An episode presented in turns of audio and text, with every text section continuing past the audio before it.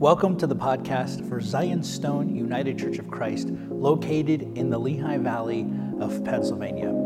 I'm Pastor Mike Landsman, and these podcasts are taken from my weekly Sunday morning sermons. We pray that they will bless you, and we would love for you to come visit us and make our church home, hopefully, become your church home. Here's what we have for today. So, today is Epiphany, uh, and as fate, irony, I, I don't know what have it. Today is also the Sunday where many churches and organizations have what they call Vision Sunday, where they sort of lay out plans for, uh, for the year. And those of us who follow the church calendar a little bit more closely, Epiphany is the day, we just heard it in the reading, where the Magi come and they bring their gifts of gold, frankincense, and myrrh to Jesus. And I was thinking about this idea of vision and Epiphany and Vision Sunday. And one of the things that I, I began to notice um, is that a lot of times when churches talk about vision, it's always tied in with what is God going to do for you this year? And it always revolves around God doing something extra special for you. Right? So you're praying about something, this is the year it's going to happen right? You're hoping for a breakthrough in your life, this is the year the breakthrough is going to happen. Not doing so well financially, this is the year God's going to pour double, triple financial blessings on you.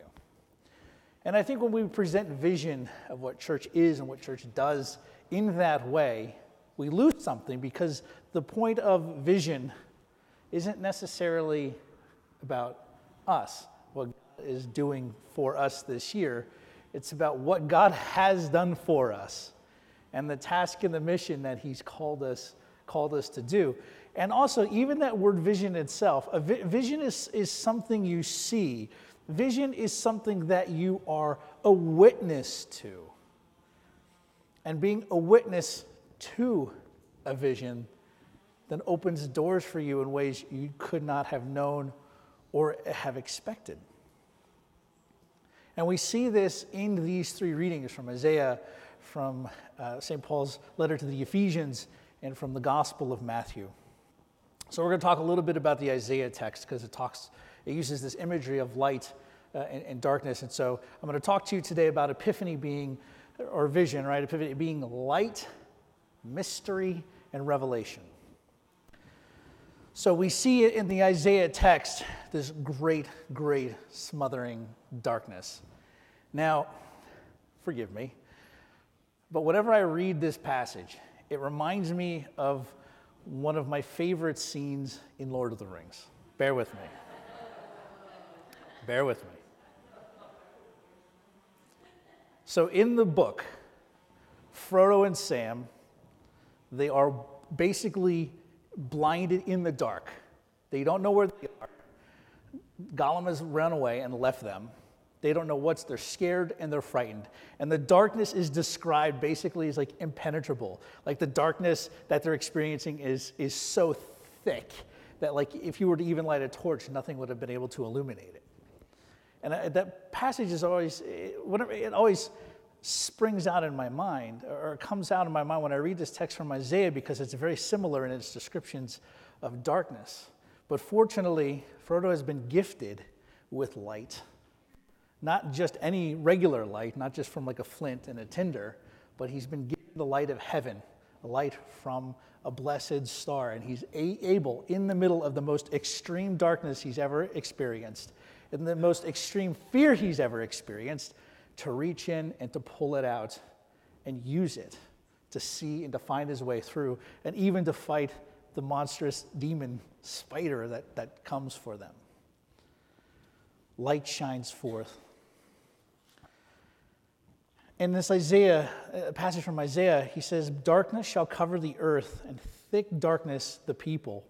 But the Lord will arise upon you, and his glory will be seen upon you. And we see here in Isaiah this imagery of thick darkness, like deep black smoke that goes where it wills, driven by the wind or by something sinister. And also something that is thick can bring its own share of frustrations.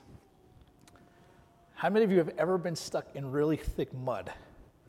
Mud that's so thick when you pull your foot up out of your boot, your boot gets left behind. We've all had that. Or driving in a snowstorm that's so thick, you're scared that you may not make it home alive. That happened to me once in Danielsville.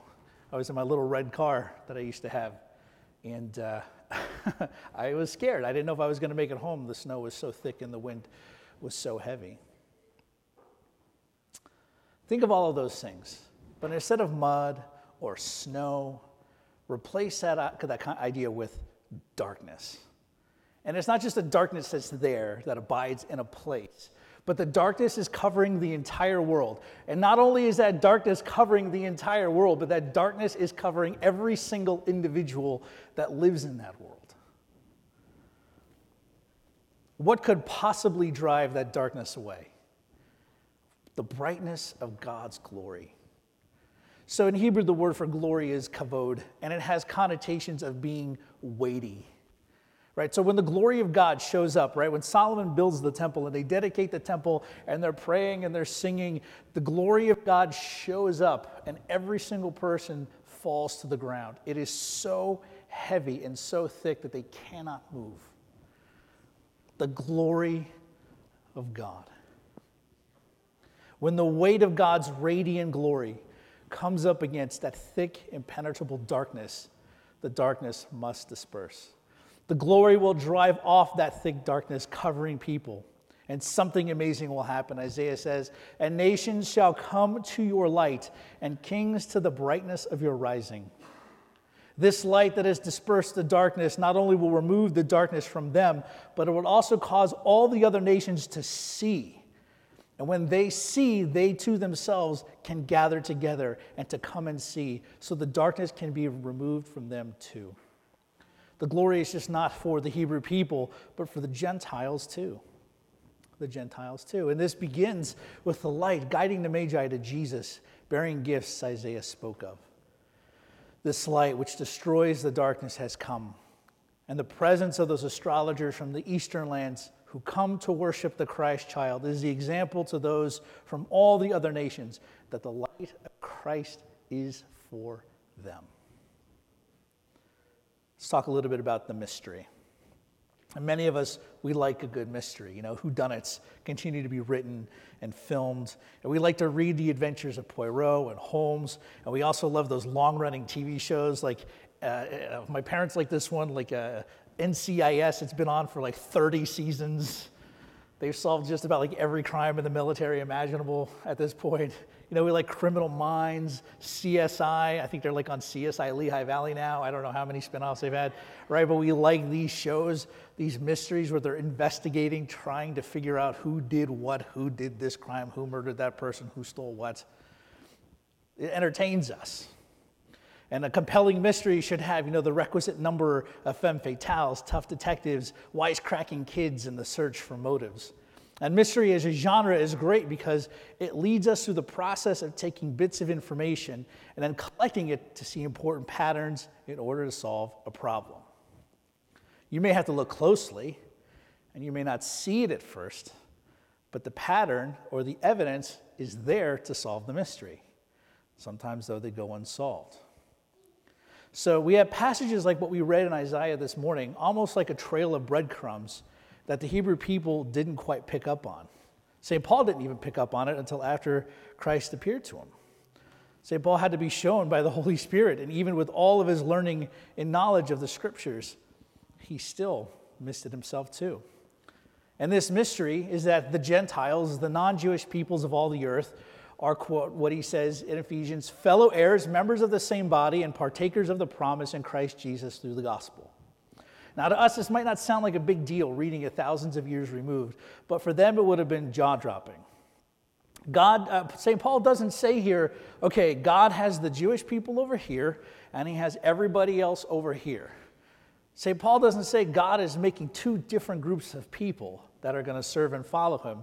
St. Paul says God is creating one group of people, one group of people, bringing everyone together.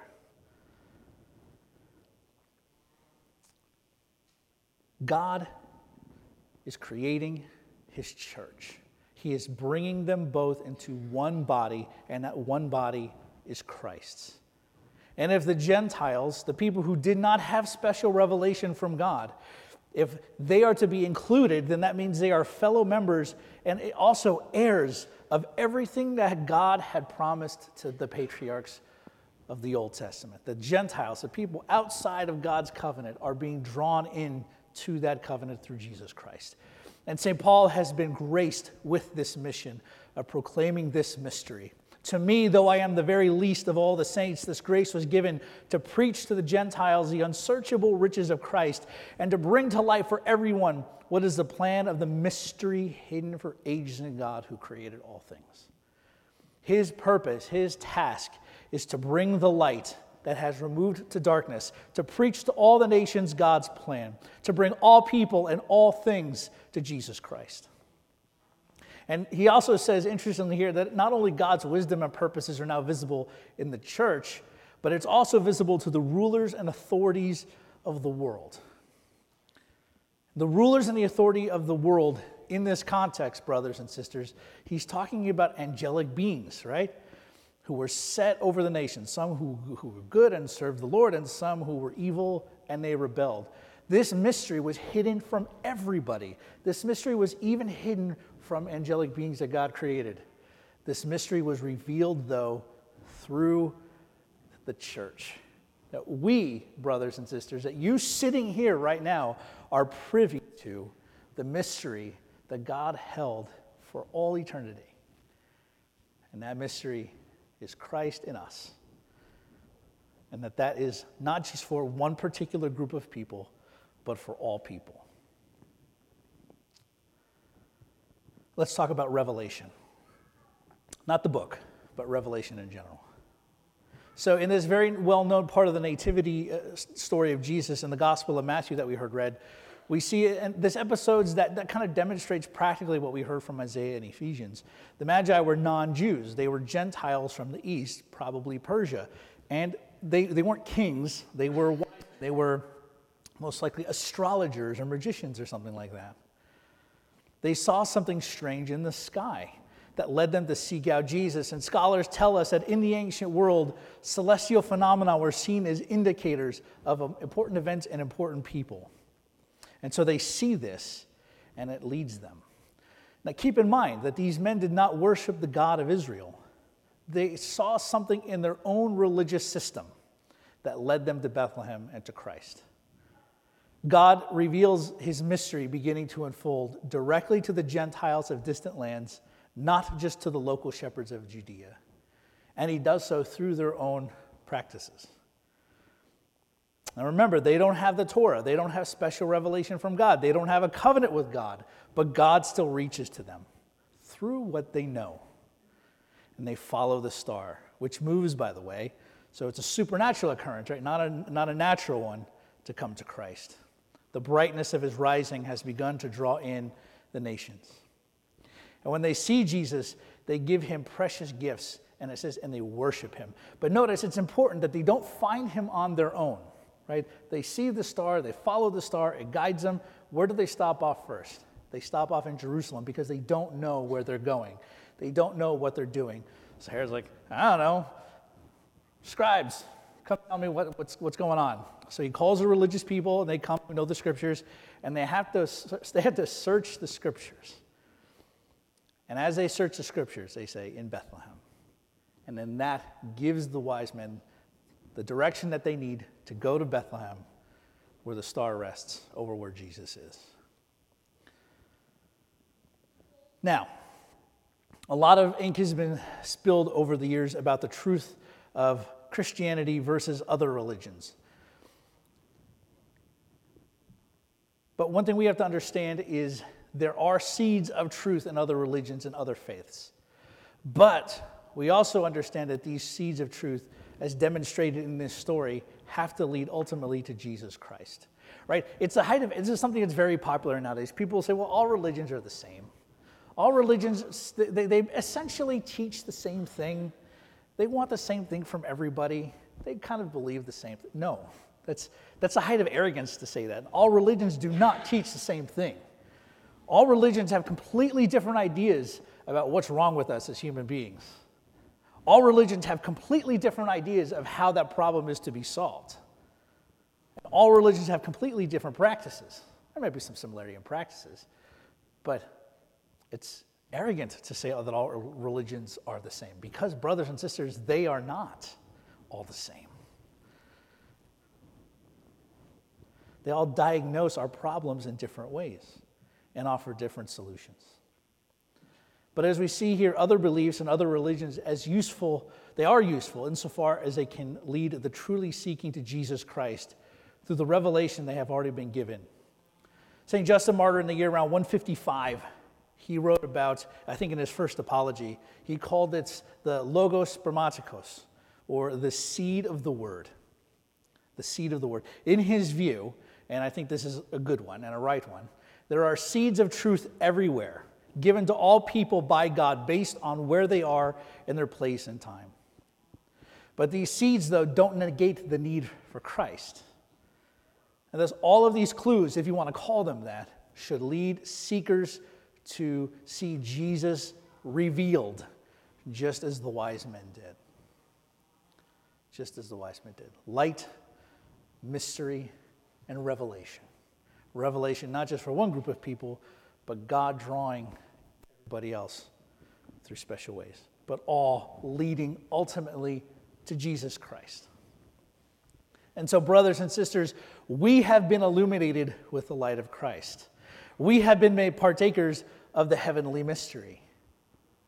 We have been led to Jesus, seeing his truth in different ways and places before coming before him and bowing the knee and worshiping Him. Light, we have received the light. That light has been revealed to us. The mystery has been explained to us, and we have been made partakers of that mystery. We have been made partakers of that light and partakers of that revelation. And we shine as lights of Jesus Christ. And it's His light shining through us, not our own light. Right? This epiphany vision is our vision. Light mystery, and revelation. That Jesus is the focal point of everything that is. All that exists, all that has ever existed, and all that ever will exist should point us to Jesus Christ. And truth, wherever we find it, has to lead us ultimately to Jesus Christ, just as it led them. And so, brothers and sisters, our vision, if you want to call it that, is we need to remember that what we do here in church, it's not just about us. It's not just about our preferences. It's not just about what we want. It's not about that. It's, it's not even about our own survival as a church. And if we who have been given the light and the mystery and the revelation of Jesus Christ, if we get more concerned about maintaining ourselves rather than seeing that light spread, then we have a very big problem on our hands.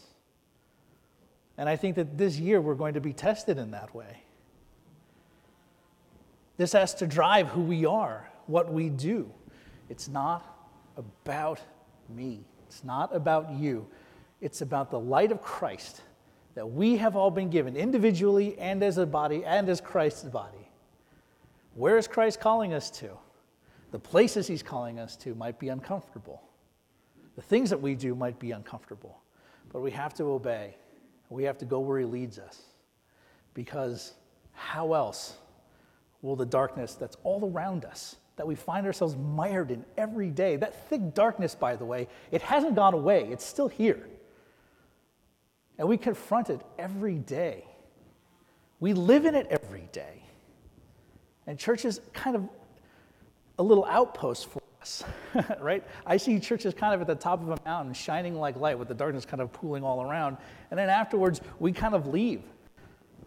But we can see in the dark because the light of Christ has been given to us. And so that mystery that Christ is drawing all to himself, that should drive us to, to want our friends and our families and our neighbors to see them transformed too by Jesus Christ.